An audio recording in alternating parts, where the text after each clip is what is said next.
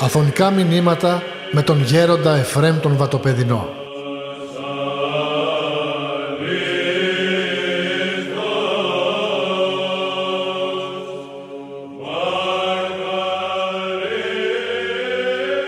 Το θέμα της Αναστάσεως του Χριστού το οποίο είναι πρώτων πυλών είναι ένα θέμα το οποίο βέβαια απεισχόλησε πάρα πολύ και τους φιλοσόφους και τους ανθρώπους που ομιλούν περί Θεού κλπ.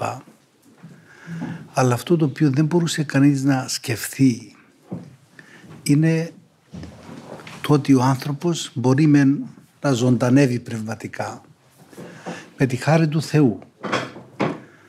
Αλλά όμως δεν μπορούσε κανείς να διανοηθεί ότι μπορεί ο άνθρωπος να σηκωθεί από τον τάφο αυτό δεν είναι απλό πράγμα.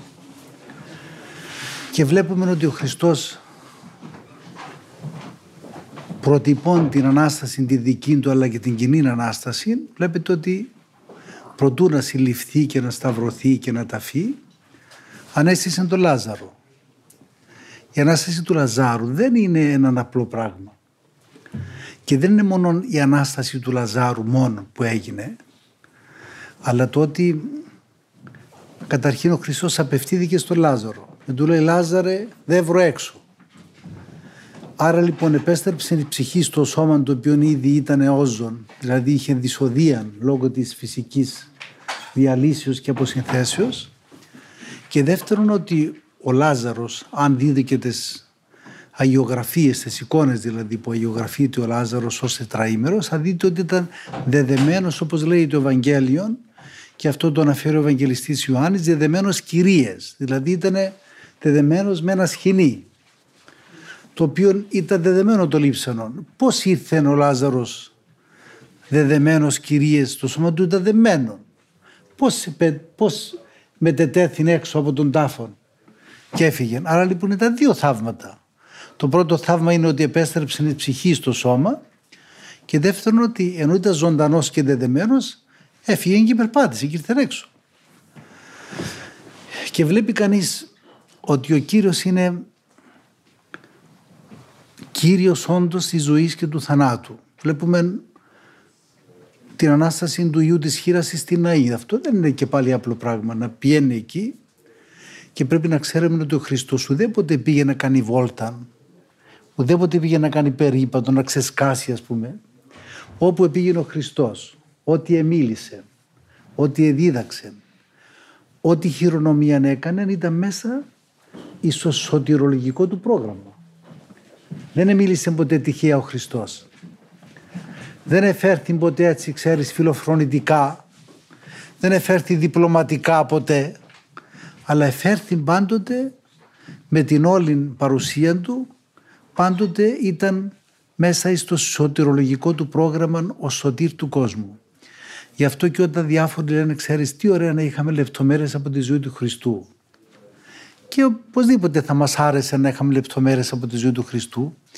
Αλλά οι Ευαγγελιστές τι σκοπό είχαν να μας παρουσιάσουν τα Ευαγγέλια, τα τέσσερα Ευαγγέλια; Είχαν σκοπό να μας πούν, το ξέρετε, ο Χριστός ήρθε στον κόσμο, έγινε άνθρωπος, ενίκησε τον θάνατο δια του θανάτου, όπως λέμε θανάτο, θάνατον πατήσα, και είναι ο λυτρωτής του κόσμου. Αυτόν το κατάφεραν να μας το πούν. Αλλά δεν έχουμε δυστυχώς πολλά γεγονότα από την, έτσι, από την παιδική ζωή του Χριστού παρά μόνο αυτό που λέει το Ευαγγέλιο. Ο Ιησούς το δεκαετήσει στον ναό που χάθηκε τότε αν θυμάστε και το πήραν είδηση ενώ ερχόντουσαν από τα Ιεροσόλυμα προς τη Ναζαρέτη οι γονείς, ο υποτιθέμενος πατέρας του και η μητέρα του και μόλις ήταν στο μέσο του δρόμου θυμάστε την, το γεγονός αυτό λέει ο Ιησούς δεν είναι με τα άλλα παιδιά και γύρισαν πίσω. Και τότε μετά από τρεις ημέρες βλέπετε πώς ο Θεός επιτρέπει το σταυρόν, δηλαδή τη θλίψη. Ξέρετε όταν χάσει κάποιος έναν παιδί ας πούμε και όταν περάσει η μέρα και τη νύχτα και δεν το βρει, ξέρετε μεγαλώνει ο πειρασμός του, η λύπη του, η θλίψη του. Κάποιος το έκλεψε, κάποιος το σκότωσε, κάποιος του κάπου ε, ξέρετε, το έφαγε κάποιο ζώο, κάποιο ξέρω κάπου κάτι έγινε. Ότι όλα, όλα τα σκέφτεται κανείς ιδιαίτερα όταν περάσει η νύχτα. Και βλέπεις ότι πέρασαν οι τρεις νύχτες με τον Ιησού και όταν τον είδαν στον ναό να ομιλεί με τους διαφόρους φιλοσόφους του είπε η μητέρα του εκεί τέκνο επί τρεις ημέρες οδυνόμενοι σε ζητούσαν, οδυνόμενοι. Και λέει κανείς και ο Άγιος Νικόδημος το, έτσι το τονίζει αυτό, λέει αν η μητέρα του Θεού ήξερε ότι όντως αυτό, αυτός που εγέννησε ήταν ο Υιός του Θεού, το ήξερε ότι ήταν Υιός του Θεού, αλλά δεν μπορούσε να κατανοήσει ποτέ ότι ο Υιός του Θεού που γέννησε ήταν το δεύτερο πρόσωπο της Αγίας Τριάδος. Και ότι αν ήξερε ότι ήταν έτσι, δεν θα ανησυχούσε ότι χάθηκε ο Ιησούς. Και ο δινόμενοι λέει τέκνος σε ζητούσαμε. Δεν δίνεται. Γι' αυτό βλέπετε και ο Χριστός ο ίδιος ως Θεός έδινε την πνευματική γνώση στη μητέρα του ακόμα κλιμακωτά, σιγά σιγά. Γι' αυτό γιατί το έκανε νομίζετε; Για να την βοηθήσει να βιώσει το σταυρό. Βλέπει, για να βιώσει το σταυρό, διότι ακριβώς ένας αληθινός ακόλουθος του Ιησού Χριστού, από πού φαίνεται ότι είναι αληθινός ακόλουθος του; Ή αν βιώνει την οδό που έζησε αυτός. Και η οδός που έζησε αυτός είναι η οδός του Σταυρού. Είναι η τεθλιμμένη και στενή οδός η άγουσα στη ζωή. Έτσι ακριβώς. Γι' αυτό σας είπα και προχθές ότι παρόλο που ο Χριστός ήξερε ότι θα αναστηθεί και τα ήξερε τα πάντα. Και όμως ας πούμε ο Χριστός παρόλο που ήξερε ότι θα αναστηθεί δεν ήταν δοκιτικό το πάθος του, δηλαδή φανταστικό. Ήταν πραγματικό. Και οι πόνοι και οι ραβδισμοί και όλα αυτά τα οποία δέχτηκε τότε ήταν αληθινά. Και ο πόνος ήταν αληθινός.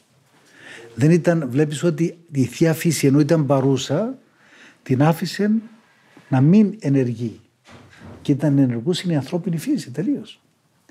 Βέβαια να μου πείτε δεν ενέργησε η ανθρώπινη η Θεία Φύση όταν το έκοψε κάποιος ζούλο το, το αυτήν του αρχιερέως; Και αμέσως το πήρε και το έφτιαξε.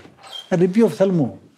Και παρόλα τα αυτά, αυτοί όλοι οι σκοτισμένοι που τον συνέλαβαν, δεν μπορούσαν να διαδροθούν, παιδί μου. Αυτός σε ένα δευτερόλεπτο εδράπησε το αυτήν του εχθρού του. Πώς αυτό θα το σκοτώσουμε; Γι' αυτό ξέρετε ότι μέσα στα, στο βίο της Αγίας Μαρίας της Μαγδαληνή, η οποία ήταν πολύ έξυπνη αυτή, και ότι αυτή ήταν δαιμονισμένη. Η Μαρία Μαγδαληνή είχε επτά δαιμόνια, την οποία τη θράβευσε ο κύριος. Και τον ακολούθησε μετά, έκανε δίκες και κέρδισε τις δίκες. Αλλά μετά θάνατο βέβαια διότι ήταν κάτι παράλογο. Και βλέπετε ότι ο Πιλάτος, ο οποίος ήξερε σαν έξυπνος, όχι εφωτίστηκε, να ήταν έξυπνος. Και είχε τον κοινό νου, αλλά ήταν πολύ φιλόδοξος. Ήξερε ότι ο Χριστός ήταν αθώος. Το είπε κιόλας. Και βλέπετε, ε, σου λέει, ο χειρότερος άνθρωπος που υπάρχει είναι ο Βαραβάς. Εάν εγώ παρουσιάσω ότι απολύω τον Βαραβά, πιστεύω να που ξέρεις καλή παρά τον Βαραβά τον Ιησούν. Δεν μπορούσε να φανταστεί ότι ήδη λέει, ήδη ότι διαφθόνων παρέδωκαν αυτό. Το είδε, το εψηλάφισε.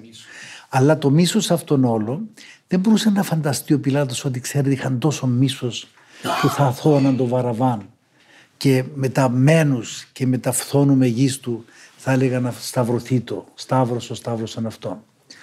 Και βλέπετε η Ανάσταση του Χριστού είναι κάτι το οποίο σπάζει κόκαλα. Δεν μπορούσε να φανταστεί ο άνθρωπος όπως είπα και στην αρχή ότι ξέρεις αυτός ο Χριστός ο οποίος ήταν ο ηττημένο, έτσι, ανθρωπίνος ήταν ηττημένο. Αυτοί έκαναν ό,τι ήθελαν, επανηγύριζαν την. Ότι ξέρεις, το καταφέραμε, τον σκοτώσαμε, τον σταυρώσαμε, μάλιστα με έναν άτιμο τρόπο. Ο ατιμότερος τρόπος θανάτου ήταν ο Σταυρός. Και τότε ήταν πλήρως ικανοποιημένοι αυτοί. Αλλά όμως είχαν έννοια. Γι' αυτό βλέπετε μόλις αναισθήθη ο Χριστός, πήγαν ήδη οι αφέντες τους, αυτοί όλοι, και λέει: Ξέρετε, θα σας δώσουμε ικανά χρήματα και θα πείτε ότι εκοιμηθήκατε και ήρθαν οι μαθητέ και τον έκλεψαν. Και εμείς αμερίμνους είμαστε πίσω, δεν θα σας κάνουμε τίποτε εμείς. Εμείς θα σας καλύψουμε. Βλέπετε ότι πώς είχαν για αυτή μια ανασφάλεια, μεγάλη ανασφάλεια. Και βλέπουμε τον τάφον, των κενών τάφων που ήταν και με ε και με αλφαγιώτα. Κενός τάφος. Ο άγγελος εκεί που ήταν ο Αρχάγγελος Γαβρίλ κατά τους Αγίους Πατέρες. Εστονή λευκή, εξαστράπτων φωτεινός και βλέπετε ότι αυτόν τον λίθο ποιος τον, ποιος τον μετέθεσαν από τον τάφο και αυτό είναι ένα θαύμα δεν είναι; Πώς έφυγε ο Χριστός από τον τάφο; Έφυγε και κλεισμένο των πυλών του τάφου ασφαλώς και όπως έμπαινε μετά τον Ανάστασή του έμπαινε λέει στα σπίτια κλεισμένων των θυρών έτσι ακριβώς και κλεισμένων των θυρών του τάφου, ο Χριστός ανέστη εκ του τάφου, έφυγε. όπως, όπως γεννήθη ο ίδιος. Πώς έγινε ο Χριστός; Δεν γέννησε η Μαρία η μητέρα του όπως γίνουν όλες οι γυναίκες. Γέννησε και κλεισμένων των μητρικών παρθενικών πυλών.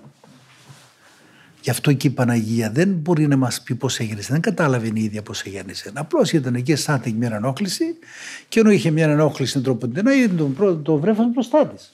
Δεν ήταν η πιπατημένη οδός που ήταν μετά την πτώση οδός που γεννούσαν οι γυναίκες. Γι' αυτό είναι η κυρία Θεοτόκους ως μητέρα του Θεού βλέπετε χαίρε και χαριτωμένη όπως είπε ο, ο Αρχάγγελος Γαβρίλ σήμερα που γιορτάσαμε τον Ευαγγελισμό. Ο Κύριος Μετασού. Χαίρε και χαριτωμένη Μαρία, ευλογημένης σε γυναιξή και ευλογημένος ο καρπός της κοιλίας σου. Άρα λοιπόν το ότι η κυρία Θεοτόκος εδέχθη αυτόν τον χαιρετισμό ότι η Παρθένος Ούσα θα γεννήσει τον Θεό η ίδια απόρρισε διότι είπε, δεν είπε όχι αλλά είπε πώς θα γεννήσω μου λες θα γεννήσω τον Υιόν του Θεού επί άνδρανο γινώσκο δεν αντέδρασε αυτό, δεν ήταν αντίδραση της Παναγίας. Απλώς ήταν μια ερμηνεία, θέλει να της ερμηνεύσει. Πώς θα γεννήσω; Και τότε είπε ο Άγιος, ο Αρχάγγελος, πνεύμα Άγιον επελεύσετε πισέ και δύναμη υψή του επισκιάσεση.